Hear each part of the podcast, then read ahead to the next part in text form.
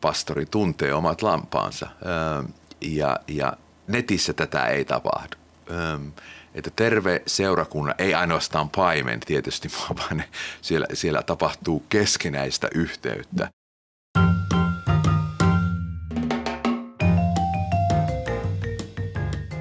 Moikka, tämä on Kujalla. Tervetuloa mukaan. Täällä keskustellaan teologiasta ja ajankohtaisista asioista. Ja muista tilata tämä YouTube-kanava, niin saat sitten aina tiedon siitä, kun uusi jakso ilmestyy nettiin. Tänään puhutaan siitä, että mitenkä ihminen voisi löytää hyvän seurakunnan. On aika kliseisen ilmiselvää, että, että kristitty tarvitsee seurakunnan ja siitä puhutaan usein teoreettisella tasolla. Mutta minkä takia sitten todellisuudessa niin moni kristitty on vailla seurakuntaa ja miksi kristityt ehkä liikkuvat seurakunnasta toiseen ja, vaik- ja he kokevat, että, että syvällisempi sitoutuminen on vaikeaa. Vieraana minulla on tänään pastori ja teologian tohtori Mikko Sivonen. Tervetuloa. Kiitos kutsusta Heidi. Ja sä oot ollut mukana istuttamassa seurakuntia ja sillä tavalla sulla on myös tällä saralla kokemusta ja olet ollut pastorina, niin mikä on sun näkemys, että vaikuttaa tosiaan siltä, että Suomessa on tosi paljon kristittyjä, jotka on seurakuntakodittomia ja ehkä tavallaan varsinkin nuorempi sukupolvi sitten ehkä ajattelee tai näkee seurakunnan enemmän semmoisella omilla ehdoillaan, että siellä käydään silloin, kun tavallaan se mulle sopii. Niin mikä on sun näkemys, että onko se tosiaan näin ja, ja tota, mitä tälle, mistä se voisi oikeastaan johtua? No se on hyvä kysymys, että kyllä varmasti näin on, että tutkimukset sanovat, että suomalaisista noin 1-2 prosenttia ovat säännöllisesti jossakin kristillisessä Jumalan palvelusyhteisössä tai seurakunnassa mukana, että kävisivät nyt ehkä viikoittain, mutta kuitenkin parikin kertaa kuukaudessa, että ovat mukana. Ja sitten taas toisaalta tunnustavien kristittyjen määrä tutkimusten mukaan on, on huomattavasti suurempi, jotka ainakin suulla, suullansa tunnustavat, että Kristus on heidän pelastajansa ja Herransa, niin tietysti siinä on se gappi olemassa, joka on ihan todellisuutta. Mistä se johtuu, niin varmaan syitä on monia, kun rupesin miettimään tätä, että tietysti tämmöisen niin kuin evankelialais-luterilaisen kirkon vallan tai ähm, vaikutusvallan mureneminen niin on aiheuttanut sen, että ne, jotka ovat Kristuksen seuraajia, niin se on aiheuttanut niin kuin ikäviä ja hämmentäviä tilanteita, että ehkä ei sieltä omasta paikallisseurakunnasta saa puhdasta sanan maitoa ja Kristusta ja sitä yhteyttä valitettavasti. Ja sitten se kysymys on, että no mihinkä mennä? Pitäisikö minun jättää tämä seurakunta tai kirkkokunta, jossa mä oon koko elämäni ollut ja ehkä paik- paikkakunnalla ei oikeastaan sitten muita opetusta paljon ole tai ryhmiä. Että se on yksi, yksi tekijä. No toinen on varmasti tämmöinen niin kuin individualistinen aika, että on tosi vaikea itse kullakin niin kuin sitoutua yhteen seurakuntaan. Kolmas on tietysti tämmöinen niin kuin teologinen hajannus tai on, on pal- paljon niin kuin hämmennystä, mitä on terve teologia, mitä on terve raamattu teologia? Ja, ja tietysti jokaisella voi olla omat vastaukset siihen, niin siihen ihminen voi niin kuin olla, että no, kehenkä minä voin luottaa ja mihinkä paikkaan voi, voin luottaa, että ja sitä kautta sitten niin kuin tyytymättömyys niin kuin tämmöiseen yleiseen raamattutietouteen, että löytää se, joka on puhumassa pastori, niin puhuuko hän sitten omiaan vai, vai avaako hän sitten niin kuin kirjoituksia ja näyttää sieltä Kristuksen, niin tässä tuli ainakin muutama semmoinen pääsyy, miksi ajattelen, että se on todellisuutta, että kristityillä on vaikea, tai mone, mone, monilla ei ole kotiseurakuntaa ja siihen syitä on monia. Mm. Ja vähän niin kuin tuossa mainitsikin, niin Suomessa on tosiaan tämä luterilainen niin sanottu kansankirkko, mm. joka sitten ehkä se tavallaan, että, että ihmiset syntyy ikään kuin sen jäseniksi ja sitten se on sellainen vähän niin kuin palvelun tarjoaja, että sitten sinne mennään silloin, kun, kun tarvitaan jotakin ja sitten ehkä, ehkä suuri osa sellaisista paikallisseurakunnista ei ole niin – että ne on sellaisia, joissa sitten käydään vaikkapa messussa, mutta sitten siellä ei välttämättä ole kauheasti että siinä ei ole semmoista niin kuin varsinaista yhteisöä, että me ollaan niin kuin ehkä, ollaanko me jotenkin totuttu siihen, että ei ole sit niin kuin kristillistä yhteisöä, että seurakunta ei ole se, vaan se on enemmän palvelun tarjoaja. No varmasti, varmasti laajassa mittakaavassa ihmiset ajattelee kirkon nimenomaan palvelujen tuottajana, joka on tietysti sillä tavalla hullunkurinen ajatus, että, että seurakuntahan on ihmiset, jotka ovat sitoutuneet Kristukseen hänen armostaan ja, ja luottavat häneen pelastajana ja herranaan. Ja, ja sitten ajatus, että se se instituutio, tämmöinen niin kuin kasvoton instituutio tuottaa mulle palveluita, niin, niin se on tietynlaisen diakoniatyön tulos, joka itsessään voi olla ihan hyvä, mutta se ei ole enää silloin siinä ytimessä, että kristillinen kirkkohan on siis yhteisö, ihmiset, jotka ovat sitoutuneet Kristukseen, kirjoituksiin, seurakuntatoimitukseen tai sakramentteihin ja, ja, ja, ja sitten tarpeen mukaan, jos se ei toimi, niin seurakunta kuriin. Tämä on tämmöinen perinteinen protestanttinen ymmärrys, mikä seurakunta on. Mm. No mihinkä nyt sitten, jos ihan tällainen suora kysymys, että no mihinkä se kristitty tarvitsee seurakuntaa ja mihinkä seurakunta toisaalta tarvitsee kristittyä? Voiko sitä näin kysyä, että mikä on tällainen niin kuin, että minkä takia me nyt sitten niin kuin tarvittaisiin sitä, että eikö se semmoinen löyhä palveluntarjoaja mm. taho sitten niin kuin riitä? No se on tota, mihinkä lapsi tarvitsee perhettä, että näin, näin voisi tietysti kysyä sitä, että, että, että hyvällä tavalla, ja on hyvä, että Suomessa suurimmat osat lapset vielä saavat syntyä perheeseen, ja se on hyvä, mutta jos hänet jätettäisiin orpoksi, niin hän, hänestä se ei, hän, hän, ei, hän ei kasva terveeksi aikuiseksi. Ja, ja sama on, kun, kun ihminen syntyy uudesti, niin hän syntyy perheeseen, Kristu, hänet liitetään Kristukseen ja on elintärkeää, että hän syntyy seurakuntaperheeseen. Että se, on, se on sitten tämä kysymys, että mihin, mihin, se, mihin me tarvitaan jos mä en, jos mä en ole munuaiset, niin tarviiko me sitten, tar, mihin me tarvii munuaisia, tarviiko me sitä haimaa, tarviiko me kättä, tarviiko eli, eli kristitty tarvitsee kasvakseen Kristuksen tuntemisessa niin sanan ja muita kristittyjä. Että Uusi testamentti on täysin selvä, että et, et me, me todella tarvitsemme toisiamme kasvaaksemme. Se on tervettä ihmisyyttä ja se on tervettä uutta ihmisyyttä Kristuksen tuntemisessa. Että Uusi testamentti ei tunne kristittyä, jolla ei ole paikallista seurakuntaa. Ja tietysti tämä sitten johtaa moniin muihin mm. vaikeisiin kysymyksiin, mutta, mutta periaatteessa se on mm, siellä. Mm. No ehkä tähän sitten liittyy tavallaan se ajatus tai se semmoinen niin todellisuus, että varsinkin ehkä luterilaisella puolella voi olla, että vapaissakin suunnissa, että sitten koetaan, että se semmoinen että mulla ei ole paikkaa, että ehkä se paikka, mikä mulla on, on, että joku tarvitaan keittämään kahvia mm. tai joku tarvitaan laittamaan tuolit paikoilleen mm. tai jotakin muuta, mitkä on tietenkin tärkeitä niin kuin palvelutehtäviä, mutta se ei niin kuin ehkä tunnu ihmiseltä sellaiselta, että okei, nyt mä olen se elintärkeä munuainen no, siinä Kristuksen mm. ruumiissa, vaan, vaan tavallaan kuka tahansa voisi vois tehdä, tehdä tämän, että onko tässä joku, että mitenkä ihmiset vois jotenkin, tai kristityt vois tavallaan että et mitä se sitten tarkoittaa, että sä oot mm. niin kuin, tärkeä mm. osa Otat. sitä ruumista? Mm. No se on varmaan semmoinen asia, joka jo usein, useimmat kristityt ovat kipuilleet jossakin vaiheessa. Ja riippuu mistä viitekehyksestä ihminen tulee, niin hän kipuilee vähän eri tavalla. Uh, mutta seurakunta on siellä, missä Kristus sana ja Kristuksen seuraajat ovat läsnä, he kokoontuvat, siis eklesia tarkoittaa, että he kokoontuvat yhteen rakentumaan yhteisestä uskosta, jolloin tietysti tarvitaan aina se objektiivinen totuus sieltä sanasta. Mutta sitten kun me rakennutaan, niin Uudessa testamentissa on paljon niin kuin käskyjä, jotka sanotaan, että rakastakaa toisianne tai kantakaa toistenne kuormia tai rukoilkaa toistenne puolesta, antakaa itsenne, kärsikää toisten, rohkaiskaa toinen toisianne. No ei tapahdu missään muussa kuin – konkreettisessa yhteisössä.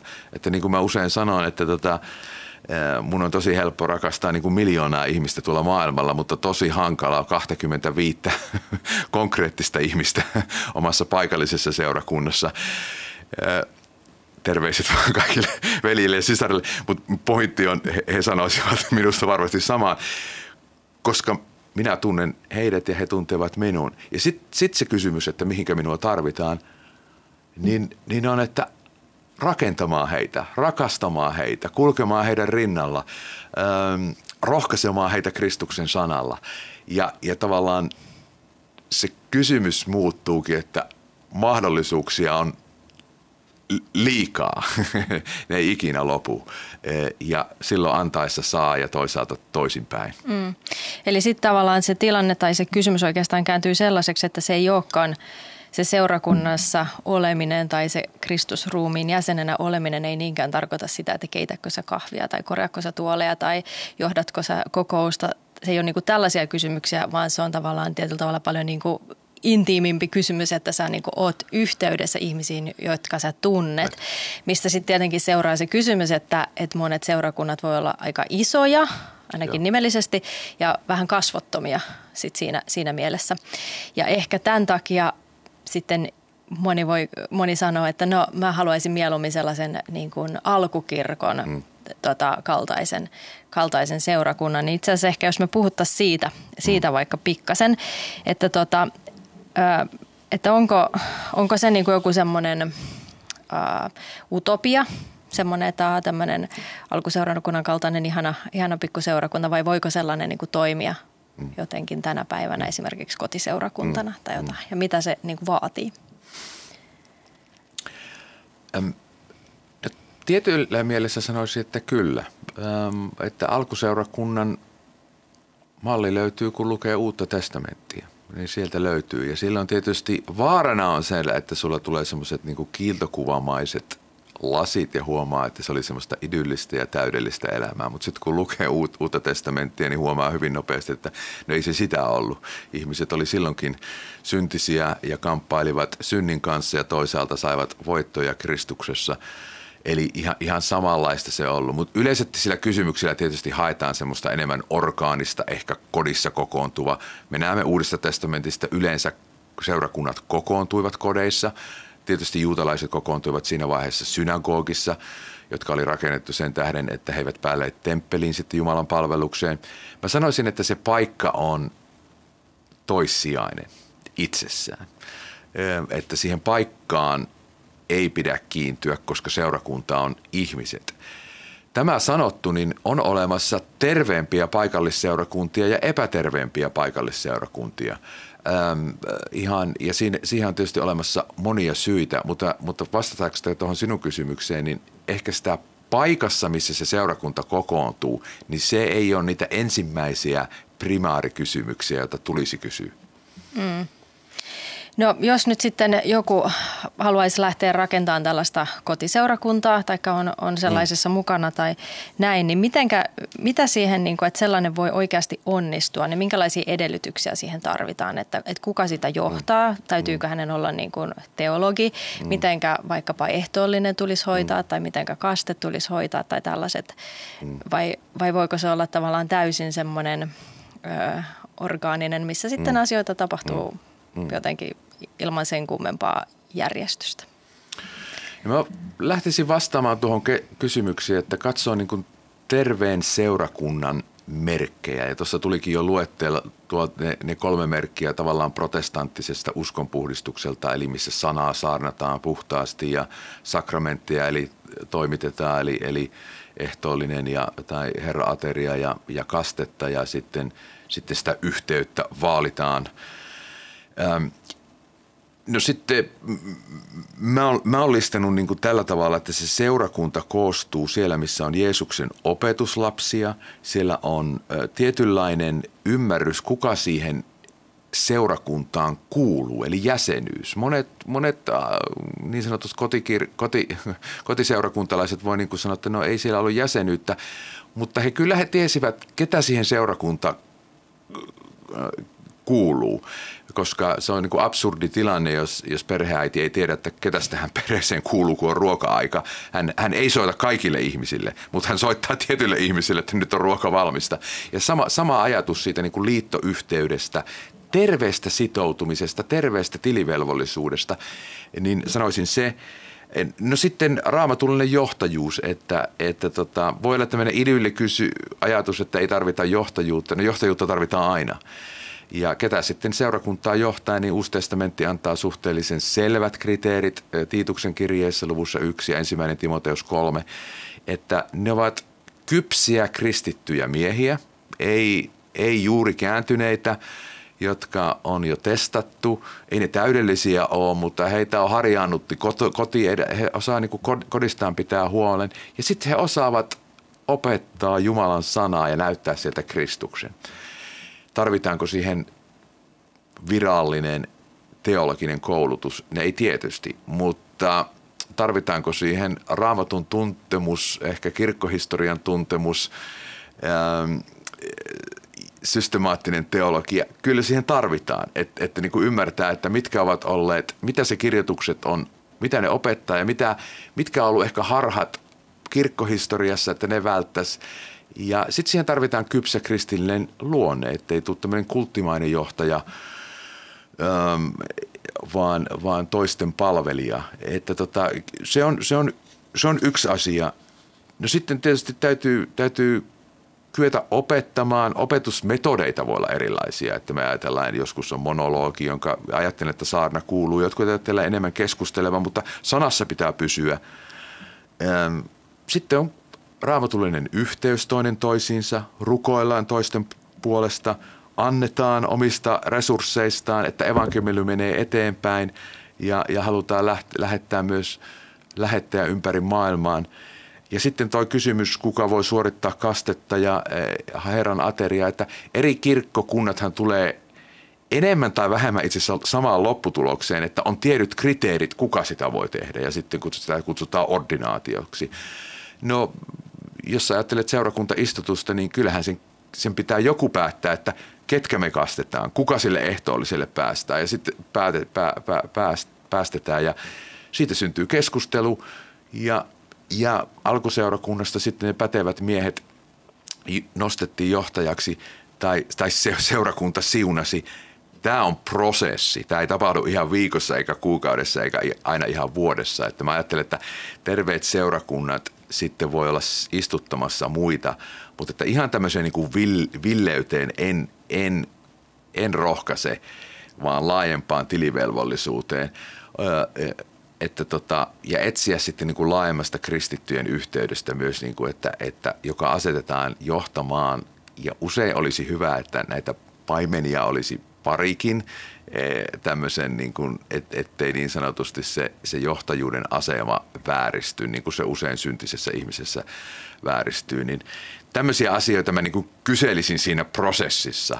Öö, jos on kiinnostunut niin kuin istuttamaan kotiseurakuntaa tai seurakuntaa yleensäkään. Alkaa sieltä Kristuksesta ja, ja sitten sieltä mennä näihin muihin, muihin tärkeisiin asioihin. Hmm. No ehkä sitten joillekin tämä voi olla sellainen myös reaktio tällaista järjestäytynyttä kirkkoa tai järjestäytynyttä usko, uskontoa niin kuin vastaan, että tavallaan koetaan, että, että se voi että se seurakunta on ikään kuin aidoimmillaan, kun se saa olla tavallaan mahdollisimman vapaa kaikista näistä tietynlaisista kirkkokunnan kahleista tai mm. muista, niin, tota, niin onko siinä kuitenkin, sä vähän nyt ehkä siihen viittasitkin äsken, mutta onko se jotenkin hyvä, että, että jokainen tämmöinen kotiseurakunta, että se tosiaan niin kuin tunnustaisi jotakin tunnustusta, mm. siis että vaikka mm. on helluntailaista tai luterilaista mm. tai mm. reformoitua tai mitä mm. nyt vaan, että, mm kuinka, kuinka tärkeänä sä pidät sen? No, tunnustukset tuovat semmoista selkärankaa, että tota, periaatteessa kun sanotaan, että kirjoitukset riittää, niin ne riittävät. Että tunnustukset eivät tuo itsessään elämää, mutta tuo selkärankaa. Ne antaa, ne antaa luuston. Ja sen takia ajattelen tänä päivänä, että kyllä, olisi hyvä tutustua vanhoihin tunnustuksiin luterilaisiin tunnustuksiin, katekismukseen, Augsburgisen tunnustukseen tai Westminsterin tunnustukseen tai baptistiseen tunnustukseen, niin kuin syvään, hyvään protestanttiseen. Ja, ja, ja sieltä nähdä, että aa, okei, nämä on ne tärkeimmät palikat. Ja, ja sitten tietysti kirjoitukset on se auktoriteetti, että kyllä mä niin kuin rohkaisen siihen tutustumista – ja ehkä tänä päivänä jopa sanoisin, että sen seurakunnan olisi hyvä ehkä juurruttaa enemmän tai vähemmän johonkin tunnustukseen. Ymmärrän toki, että, että kaikki ei sitä halua, mutta ainakin, ainakin tutustuminen, niin sillä, sillä minusta pääsisi jo niin kuin aika, aika pitkälle. Ollaan niin kuin isossa historian samassa yhdessä katolisessa, ei roomalaiskatolisessa, mutta yhdessä yhteisessä kristillisessä uskossa. Mm. Eli tavallaan siinä voi olla semmoinen ehkä jonkinnäköinen ylpeyden harha tulla sitten, että jos ajatellaan, että no niin nyt me ollaan niitä, jotka ollaan aitoja ja alkuperäisiä tavallaan takaisin tuonne apostolien tekoihin ja sitten se kaikki aika, mitä tässä välissä on ollut, että, että jos sitä niin kuin vähätellään, Kyllä. niin se ei ole niin kuin hyvä asia. Se ei, se ei, ole, se ei ole hyvä asia, että tota, monelta onnettomuudelta ihminen henkilökohtaisesti välttyisi, kun kyseisi, kysyisi ja kuuntelisi aikaisemman sukupolven tai isä ja äitin neuvoja. Ja samoin menee tässä seurakunta-asiassa, että, että tota, mutkin ovat kysyneet näitä kysymyksiä aikaisemmin ja, ja tota, ihmisen ylpeys tietysti ei aluksi ota sitä vastaan.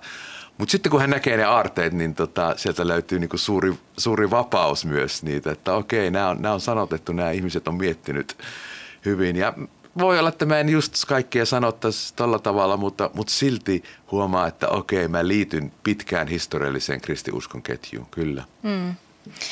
Okei, no tota, sitten tämmöinen toinen asia, joka on hyvin tämmöinen iso tai tavallinen ilmiö nykyään kristikunnassa on sitten se, että ehkä sen sijaan, että olisi tosiaan se oma paikallisseurakunta, jossa säännöllisesti käy ja johon on sitoutunut, jossa tuntis ihmisiä, niin sen sijaan koetaan, että, että, saa, että saa parempaa opetusta sit netistä, että on tosi hyviä kaikkia puhujia ja pastoreita ympäri maailman, joita voi kuunnella YouTubesta.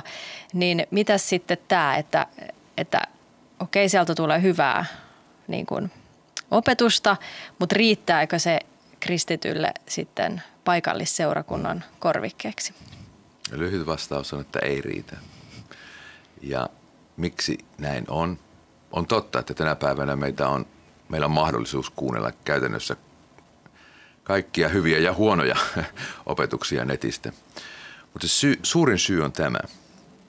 Se opettaja sillä netissä, mä nyt sanon vähän raflaavasti, ei välitä sinusta. Hän ei tunne sinua. Hän, hän ei tunne sinun elämääsi siinä, että kun minun paimen tai, tai jonka kanssa paimen, niin hän, hän tuntee minut. Me käydään jätskillä yhdessä, hän tuntee, me rukoillaan. Ja, ja, ja paimenuuden tietysti yksi tehtävä on, että, että hän tuntee lampaansa, siis pastori tuntee omat lampaansa.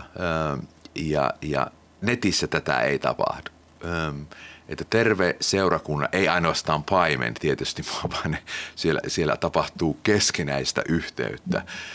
Ja se voi olla se paikallispai, pai, paikallisseurakunnan paimen ei ole yhtä hyvä saarnaaja. Öm, ja omassa tapauksessa tiedän, että en ole, kuin monet hyvät saarnaajat netissä. Siitä huolimatta ää, se on moninkertainen, se ei vaan hyöty, mutta sille, se terveys sille, sille ihmiselle, että hän kuuluu siihen yhteisöön. Ja se on totta puhuen pieni ongelma, että nyt me vertaillaan niihin parhaimpiin oli ne sitten karismaattisiin puhujiin tai, tai, tai teologisiin puhuihin ja, ja, ja harva meistä sitten kykenee siihen, että se on ihan oikea niin kuin dilemma paikallisseurakunnan. Mutta sitten kun pääsee niin kuin sitä elämästä kiinni, niin se, se dilemma kyllä haihtuu. Öm, että, että rohkaisisin sen takia löytämään terveen paikallisen yhteyden. Hmm. Niin, aivan. No tota, ö, sitten semmoinen vielä yksi syy, minkä takia ehkä ihmiset voi, ei ole löytänyt tai kokevat, että on vaikea mennä mukaan paikalliseen seurakuntaan, on sitten ihan aidot tämmöiset haavat tai loukkaantumiset tai mm. vahingon teot, mitä sitten on ehkä, että on tosi huonoja kokemuksia aikaisemmista seurakunnista. Niin mitä sä sitten sanoisit sellaiselle ihmiselle, joka, että mitenkä tavallaan käsitellä sitä, mitenkä päästä siitä, siitä asiasta jotenkin yli tai eteenpäin? No se pitää kohdata rehellisesti, että, että vaikeita kokemuksia seurakunnassa voi olla yllättävän monella ja syitä on tietysti monia. Voi olla niin kuin puhdas syy, että sieltä, sieltä ei kuule niin kuin sanan opetusta ja silloin sieltä ei saa mitään ja sitten haluaa etsiä muuhun ja se on hyvä syy etsiä toinen seurakunta. No sitten voi olla huono kokemus, ähm, omat, omat odotukset ei ole täyttänyt, ehkä pahimmassa tapauksessa sinua on manipuloitu, se, se, se yhteys ei ole terve, se, on, se, on, se ei niin perustu itse asiassa totuudelle se, ja sitten sit sä niin haluat päästä siitä pois. Ähm, sitten olla tämmöinen niin yli, ylikarismaattinen lupaukset ja, ja uskon puute, joka sitten on mukaan estänyt sinua kasvamasta tai saamasta tiettyjä asioita. Sä et saakaan niitä ja sitten sä joudut uskon kriisiin. No ne pitää kohdata ja löytää kypsiä kristittyjä ympärille, että sä voit niinku jakaa ne, ne haavasi. Ja sitten sanoo, että lähdetään rakentumaan, missä on tervettä kristillistä oppia, tervettä kristillistä yhteyttä. Mutta mä rohkaisin tätä ihmistä niin kuin en jäämään yksin. että on olemassa ihan oikeasti tervettä kristit, kristittyjen yhteyttä ja terveitä seurakuntia. Ja se spektrumi on tietysti kaikissa seurakunnissa sitä spektrumia olemassa, ei ole olemassa täydellistä. Mutta tota, älä anna sen jättäytyä pois seurakunnasta, että äläkä tule kyyniseksi, että kyynisyyskin on tietynlainen niin kuin sairaus ja, ja, ja synti että, ja katkeruus, että sieltäkin Kristus pelastaa, on, on, on olemassa terveyttä, kun, kun lähtee etsimään. Mm. Mm. No tota, sitten yksi tällainen tavallaan niin kuin trendi sitten myöskin tässä kristinuskossa viime vuosikymmeninä on tämmöinen seeker-friendly mm. trendi. Eli tavallaan se, että seurakuntien kokoukset, Jumalan palvelukset tehdään mahdollisimman tavallaan, että se kynnys on mahdollisimman matala ja sitten se opetus siellä on mahdollisimman mm. helppoa. Eli ihminen, joka ei ole mm. kristitty edes, niin voi, voi kuunnella sitä ja sitä ehkä käytetään ikään kuin tällaisena tavallaan evankelioivana metodina. Ja sitten ainakin teoreettisesti sitten ehkä se vahvempi opetus on siirretty johonkin raamattupiireihin mm. tai, tai muihin mm. tilaisuuksiin, niin mitä sä ajattelet sitten tästä ja tavallaan siitä, että, että jos vaikka että siitähän voi olla seurauksena se, että sit kristitty kokee sen turhauttavaksi käydä siellä seurakunnassa, koska se opetus ei tavallaan vie mihinkään. Niin kuinka syvää opetusta sit pitäisi antaa, miten jotenkin huomioida erilaisia mm. ihmisiä eri vaiheissa olevia? No perustuslaatuisesti tietysti kristityt ovat kokoontuneet viikon ensimmäisenä päivänä juhlistamaan – Jeesuksen voittoa synnistä, kuolemasta ja perkelistä ja ylö, hänen ylösnousemusta. Nimenomaan kristityt ovat kokoontuneet ää, ja, ja avaamaan sanaa ja, ja rohkaisua ja oikaisua Kristuksesta ja, ja, ja käymään yhteisellä aterialla ja viettämään itse asiassa usein sitä päivää yhdessä. Että lähtökohtaisesti seurakunnan kokoontuminen on seurakuntalaisille, kristityille. Ja sitten sillä vai, sinne, siinä vaiheessa, kun lähdetään, että nyt me ruvetaan vähän kompromisseja tässä sanomassa tai sanoman sisällössä tai sen syvyydessä, että muiden on helppo tulla ei-kristittyjen, niin se, se on niin kuin jo hu, pikkusen huono lähtökohta. Että sanoisin perustuslaatuisesti, se rohkaisisin kaikkia paimenia, opettajia, seurakuntia, niin kuin annetaan sitä sy- ruokaa ja, ja ruisleipää – ja, ja kasvatetaan toisiamme kristittyinä siinä kokoontumisessa, joka on kristityiden. Sitten me lähdetään pois. Sanotaan loppusiunaus ja lähetetään toisemme maailmaan, miten se nyt jokainen tekeekin ja sanoo, että evankeli olisi siellä, ole siellä suolana ja valolla, jaa siellä evankeliumia. Ja mä ajattelen enemmän näin päin kuin että yritetään kalastella sinne kokoontumisiin. No sitten tietysti, tietysti seurakunnan hyvä opettaja ottaa huomioon eri vaiheessa olevat kristityt, jos on viisi, niin kuin, pitäisi ottaa, pystyä se ottamaan huomioon, e, että kaikki pystyy puhumaan ihmisten kieltä. Mutta ei ehkä aina sen nuorimman ehdoilla. että ehkä tässä on niin kuin me, ei, me ei uskalleta joskus paneutua oikeasti. Ja mä ajattelin, että sanaa selittävä saarna tietysti tässä lyön korttini pöytään on niin kuin pitkällä aikavälillä, että avataan, avataan kirja sunnuntai-kokouksissa ja mennään yksi kirja, raamatun kirja läpi, niin aina löytyy uutta. Ikinä ei löydy, aina löytyy kaikille kasvamista. Että rohkaisisin sinne päin menemään nimenomaan seurakunnan, seurakunnan yhteisissä kokoontumisissa. Mm. No tota, tuossa nyt oli vähän tuosta seurakunnan koostakin puhetta, että, että tavallaan onko se sitten jotenkin parempi, että seurakunta on vähän niin kuin pienempi, että siellä tosiaan ihmiset voi tuntea, tuntea toisensa vai voiko tavallaan iso mm. seurakunta mm. olla hyvä? Mm. Mitä mieltä sä oot? Niin tämä tietysti Suomen mittakaavassa pitää ottaa, että tässä, jos olisi joku muu henkilö vastaamassa, niin hän voisi sanoa, että joo, minun paimenuuden alle kuuluu monta kymmentä tuhatta, koska hän on hän mahdollisesti pappi luterilaisessa kirkossa, mutta, mutta hänkin tietysti rehellisesti tietää, että Jumalan palveluksessa ei monta ihmistä sitä käy. Et mä ajattelen, että kristitty seurakunta, jossa ihmiset tuntevat toiseensa, niin ne ajattelen jopa, että se, se, se, se, se voisi olla suhteellisen pieni. Mitä se tarkoittaa?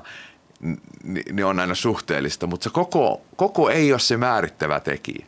Että usein sanotaan, että kun se menee tietyn rajan yli, niin sitten sit sinne ei enää kohdatakaan kaikkia ihmisiä. Ja, ja mä ajattelen, että pitkällä aikavälillä voisi olla ihan tervettä, että kun sen kasvaa, kasvaa opetuslapseuksessa, niin luonnollisesti siitä sitten voi sanoa, että no aloitetaan, aloitetaan uutta terveellä, ei hajottavalla tai tekijällä, vaan, vaan mietitään, että miten tämä voisi toimia. Niin mä ajattelen, että silleen se toimii parhaimmalla tavalla.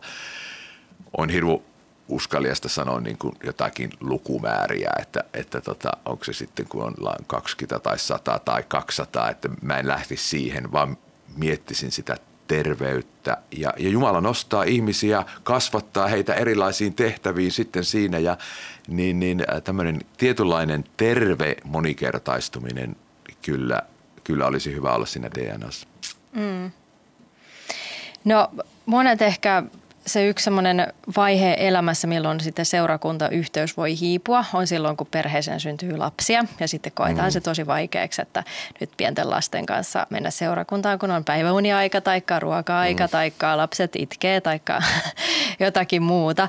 Niin tota, kuinka tärkeänä sä sit pidät sitä, että pitäisikö silloinkin käydä seurakunnassa vai voiko silloin pitää semmoisen muutaman vuoden breikin ja mm. sitten palata seurakuntaan myöhemmin? Mitäs ajattelet tästä? No rohkaisen kaikkia perheitä säännöllisesti käymään seurakunnan kokoontumisissa ja osallistumaan laajemmin seurakunnan yhteisen elämään. Tiedän omasta kokemuksesta viisi lasta, se on, se on tietyt vuodet on erittäin hankalia, erittäin hankalia, mutta Jumalan armosta tiedän myös omasta kokemuksesta, että se, se tuottaa paljon terveitä ihmissuhteita ja Kristuksen sanaa kuulevat lapset viikosta toiseen silloin, kun heitä ei kiinnosta ja silloin joskus kiinnostaa. Ja, ja Kristuksen sanaa, joka synnyttää sitten uskon ja muuttaa myös niitä lapsia. Ää, se on hankalaa.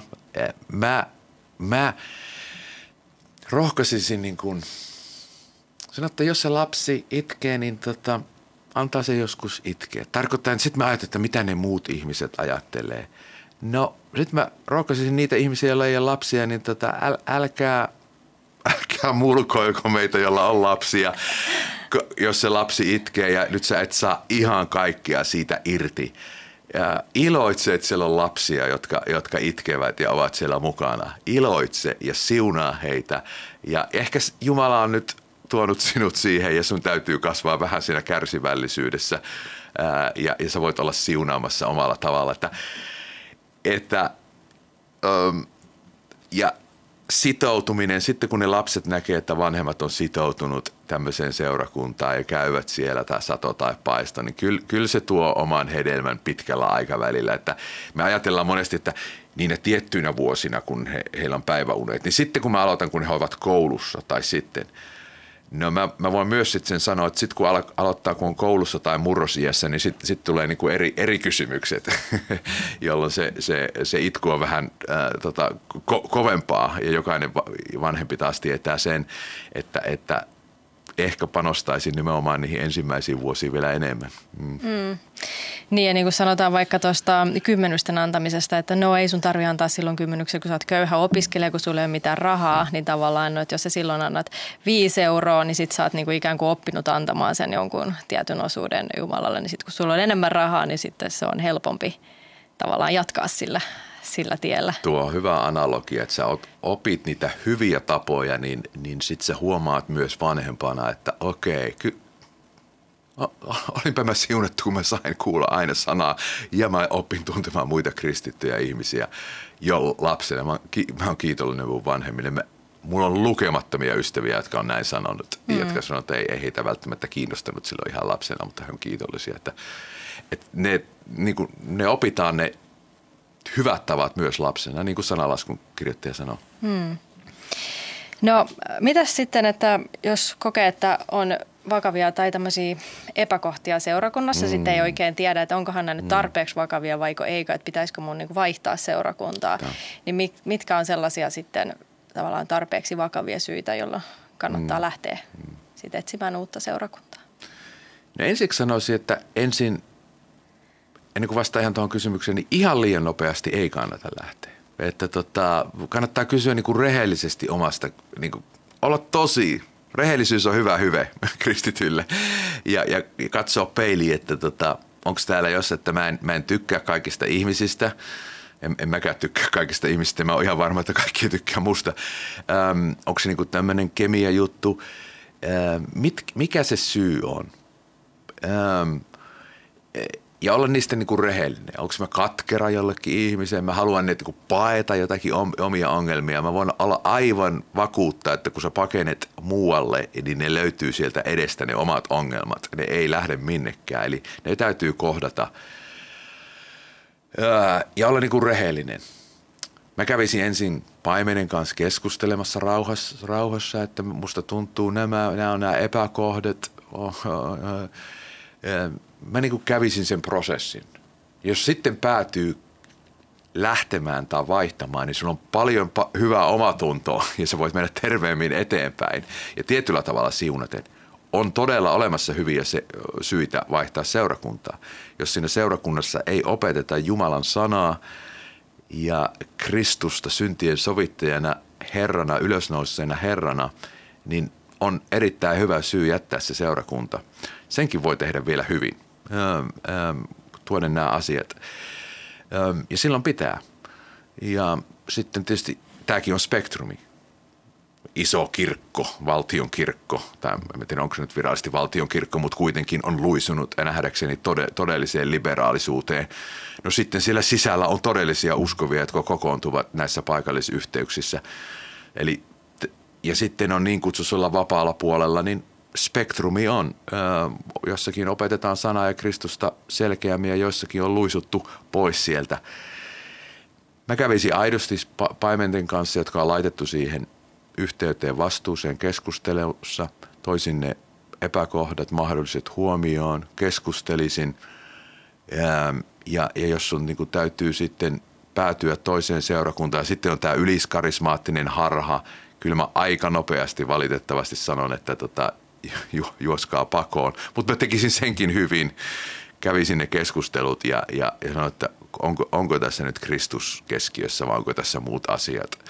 Öm, ja, ja samalla tavalla sitten kun liittyy mahdollisesti uuteen seurakuntaan, niin käy, käy ne keskustelut etukäteen. Ja sitten kun on hyvä omatunto, että ei tarvitse niin omia taakkoja tuoda, niin sitten sit voi olla tulla rakentamaan sitä uutta yhteisöä. Että että tota, tekisin ne muutokset hyvin. Tietysti paikkakunnalle muutto on hyvä, hyvä syy muuttaa seurakuntaa, että, että kyllä se hyvä olisi löytää sitä omalta paikkakunnalta se kristittyjen yhteys. Aina se ei löydy, mutta kyllä se, kyllä se näin olisi, että sitten on helpompi harjoittaa sitä kristittyjen yhteyttä. Ja senkin muuto voi tehdä hyvin.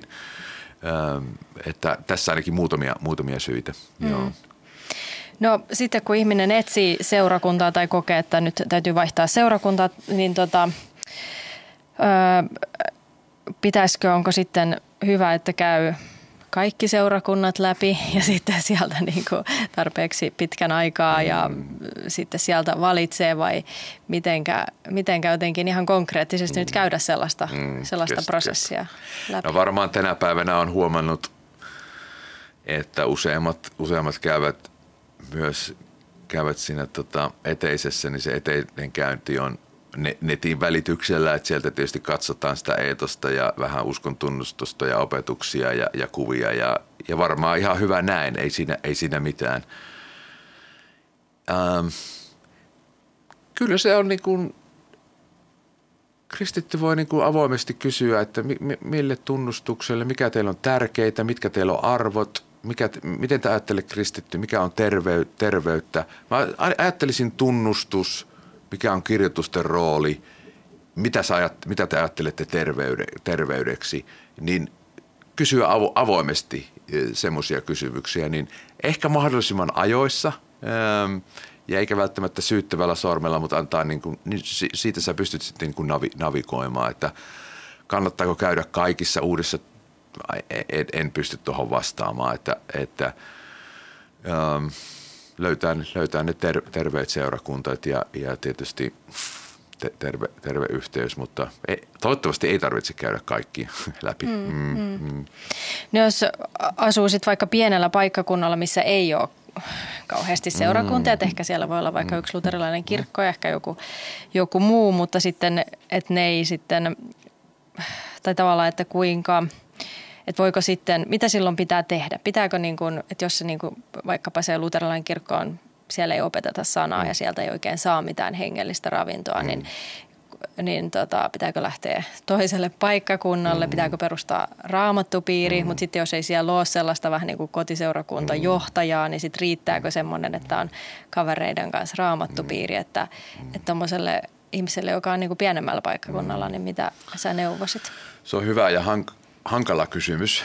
Minulla on useita ystäviä, jotka ovat tuommoisessa tilanteessa tehneet sen ratkaisun, että he ovat muuttaneet he ovat muuttaneet itse asiassa seurakunnan vuoksi uudelle paikkakunnalle.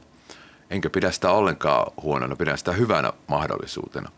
Jos semmoinen on, pitäisin sitä, niin kuin tostasin sen pöydälle, että, että se on pitkäaikaisen ihmisen terveyden ja kasvun tähden, niin se on, se on tärkeä asia. No nyt se ei ole mahdollista kaikille, mä, mä ymmärrän sen. ja silloin se, se on ehkä se hankalin – ja mä ymmärrän, että meillä halutaan olla tietyssä kirkkokunnassa, meillä ehkä traditiot ja, ja tykätään olla siellä, mutta mä niin kuin kysyisin niitä hyviä vaikeita kysymyksiä, että mi, mi, mit, missä paikassa mä kasvan Kristuksen tuntemisessa ja mä haluan olla kristittyjen yhteydessä. Ja haluan nostaa, että Suomeen tarvitaan uusia terveitä seurakuntia paljon. Ne pitää perustaa terveellä tavalla ja niillä olla hyvät perustukset, mutta en mä niin kuin – mä, mä lähtisin myös rukoilemaan ja miettimään ja, ja kyselemään ja verkostautumaan ja sanomaan, että ja, ja etsimään sitäkin mahdollisuutta. Öm, että en, en ehkä ensimmäisenä, mutta ky, ky, kyllä, kyllä sitäkin tarvitaan. Ja sitten etsimään niiden uskollisten Jeesuksen seuraajien joukkoja, kuitenkaan eristäytymättä. Että se on toinen, toinen se akilleen kantapää. Tuossa muutama, muutama, muutama muutama vaihtoehto. Mm. Mm. Eli sitten on tärkeää vaan niin kuin löytää muita uskovia kuitenkin, että vaikka ruveta, ruveta rukoilemaan Kyllä. oman paikkakunnan puolesta, puolesta ja näin. No sitten vielä yksi tällainen spesifi kysymys, että mikä liittyy seurakuntaan, on evankeliointi ja lähetystyö. Mm. Että sitten kun ihmisillä ei välttämättä ole sitä seurakuntayhteyttä varsinaisesti, mutta voi olla, voi ne, ehkä on tullut uskoon ja ei ole, ei ole löytänyt omaa seurakuntaa, mm. mutta on tosi semmoinen iso kiinnostus niin evankeliointiin ja lähetystyöhön, niin tavallaan mitenkä sitä sitten, että voiko yks, yksittäinen kristitty sitten toteuttaa niitä jotenkin ilman seurakunnan yhteyttä mm. Mm. vai että mitenkä tuollaisessa tilanteessa no minä, olisi hyvä minä voisin, toimia? Joo, joo, mä voisin itse asiassa tässä niin kuin määrittää seurakunnan ja lähteä, lähteä, lähteä myös vastaamaan tuohon tohon kysymykseen sitä kautta, että seurakunta on Kristuksen veren ostama Jumalan armon kunnian ilmentymä hengen työn johdosta. Eli, eli se seurakunnan olemus, ihmisten keskenäinen, on niin kuin Jeesus opettaa, että Tästä teidät tunnetaan, että te rakastatte toinen toisiaan. Joskus tätä käytetään sillä tavalla, että mun pitää nyt rakastaa kaikkia kristittyjä joka puolella maailmaa. No se ei ole mahdollista, kun mä elän yhdessä paikassa. Ja, ja entäs, entäs jos aloitat niistä kymmenestä, johon sitoudut? Entäs jos aloitat yhdestä, yhdestä vaimosta ja omista lapsista? se sanottu, niin, niin mä ajattelin, että se Kristuksen paikallisseurakunnan tehtävä – on sitten siinä omalla paikkakunnalla evankelioida. Ja sitä voi tehdä todella monella tavalla, että jotkut menee kadulle, jotkut men, on, on suolona ja valolla työpaikkana, mutta myös yhdessä. Rohkaisin semmoiseen niin kuin yhteiseen evankeliointiin.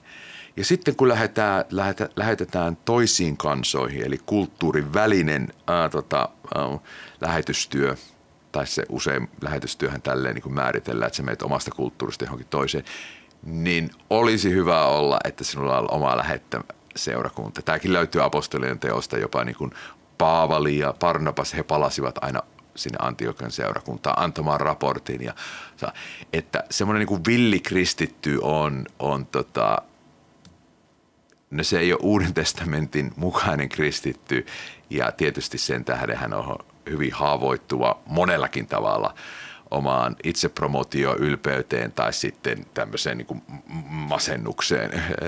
että hyvä olisi olla aina se oma seurakunta ja sitten sit, sit se seurakunnan tehtävä on julistaa Kristusta. Että sitten mä rohkaisin kaikkia paikallisia seurakuntia, että niin tässä on ne ihmiset, mit, mitä me tehdään, oli se iso tai pieni paikkakunta. Ja sitten mä rohkaisin, ketä me voimme olla lähettämässä tai tukemassa myös muissa kansakunnissa. Se tuo jo terveyttä, kun otat jonkun, jossakin kutsutaan nimikko lähetiksi, tai lähetät jonkun raamatun kääntäjän Lähi-Itään ja, ja rukoilette. Tai, ja jokaisella seurakunnalla tulisi olla itse asiassa lähettäjä, mm. mieluummin sieltä omien, omien seurakunnan kasvattaja. Että se on niin kuin seurakunnan tehtävä on julistaa Kristusta maailmalle, joka on menossa kadotuksiin, tai ihmisiä, joka on menossa kadotuksiin. Että elintärkeä tehtävä. Mm. Eli tästä kaikesta nyt vähän niin kuin jää, jää käteen se, että, että me tosiaan me kuulutaan, me kristityt kuulutaan tai tarvitaan sitä paikallisseurakuntaa, ei sen tekemisen tai että me nyt voidaan jotakin fyysistä niin, niinkään tehdä, vaan että me voidaan tuntea toisemme ja hioutua toistemme rakastamisessa, että ne ei välttämättä ole aina kaikista mukavimpia tai helpoimpia ihmisiä, ketä, ketä siinä seurakunnassa on, mutta että se kasvattaa meitä ja sitten tavallaan se kaikki tekeminen, että tehdään sitten yhdessä, toimitaan yhdessä, niin sitten se niin kuin kumpuaa kumpuaa sitten siitä. Joo, mä joskus laskin toinen toisillenne käskyjä. Uudessa testamentissa löytyy sata erilaista toinen toisille. Wow. Ja niitähän ei voi missään muualla harjoittaa kuin konkreettisessa kristittyjen yhteydessä. Mm, niinpä. Joo, no hei, kiitos Mikko Sivonen tästä haastattelusta. Joo, kiitos. Ilo oli olla mukana. Ja kiitos kaikille kuulijoille ja palautetta voi tästä ohjelmasta lähettää osoitteeseen kujala.podcast.gmail.com. Oikein mukavaa viikon jatkoa ja palataan taas asiaan. Moi moi!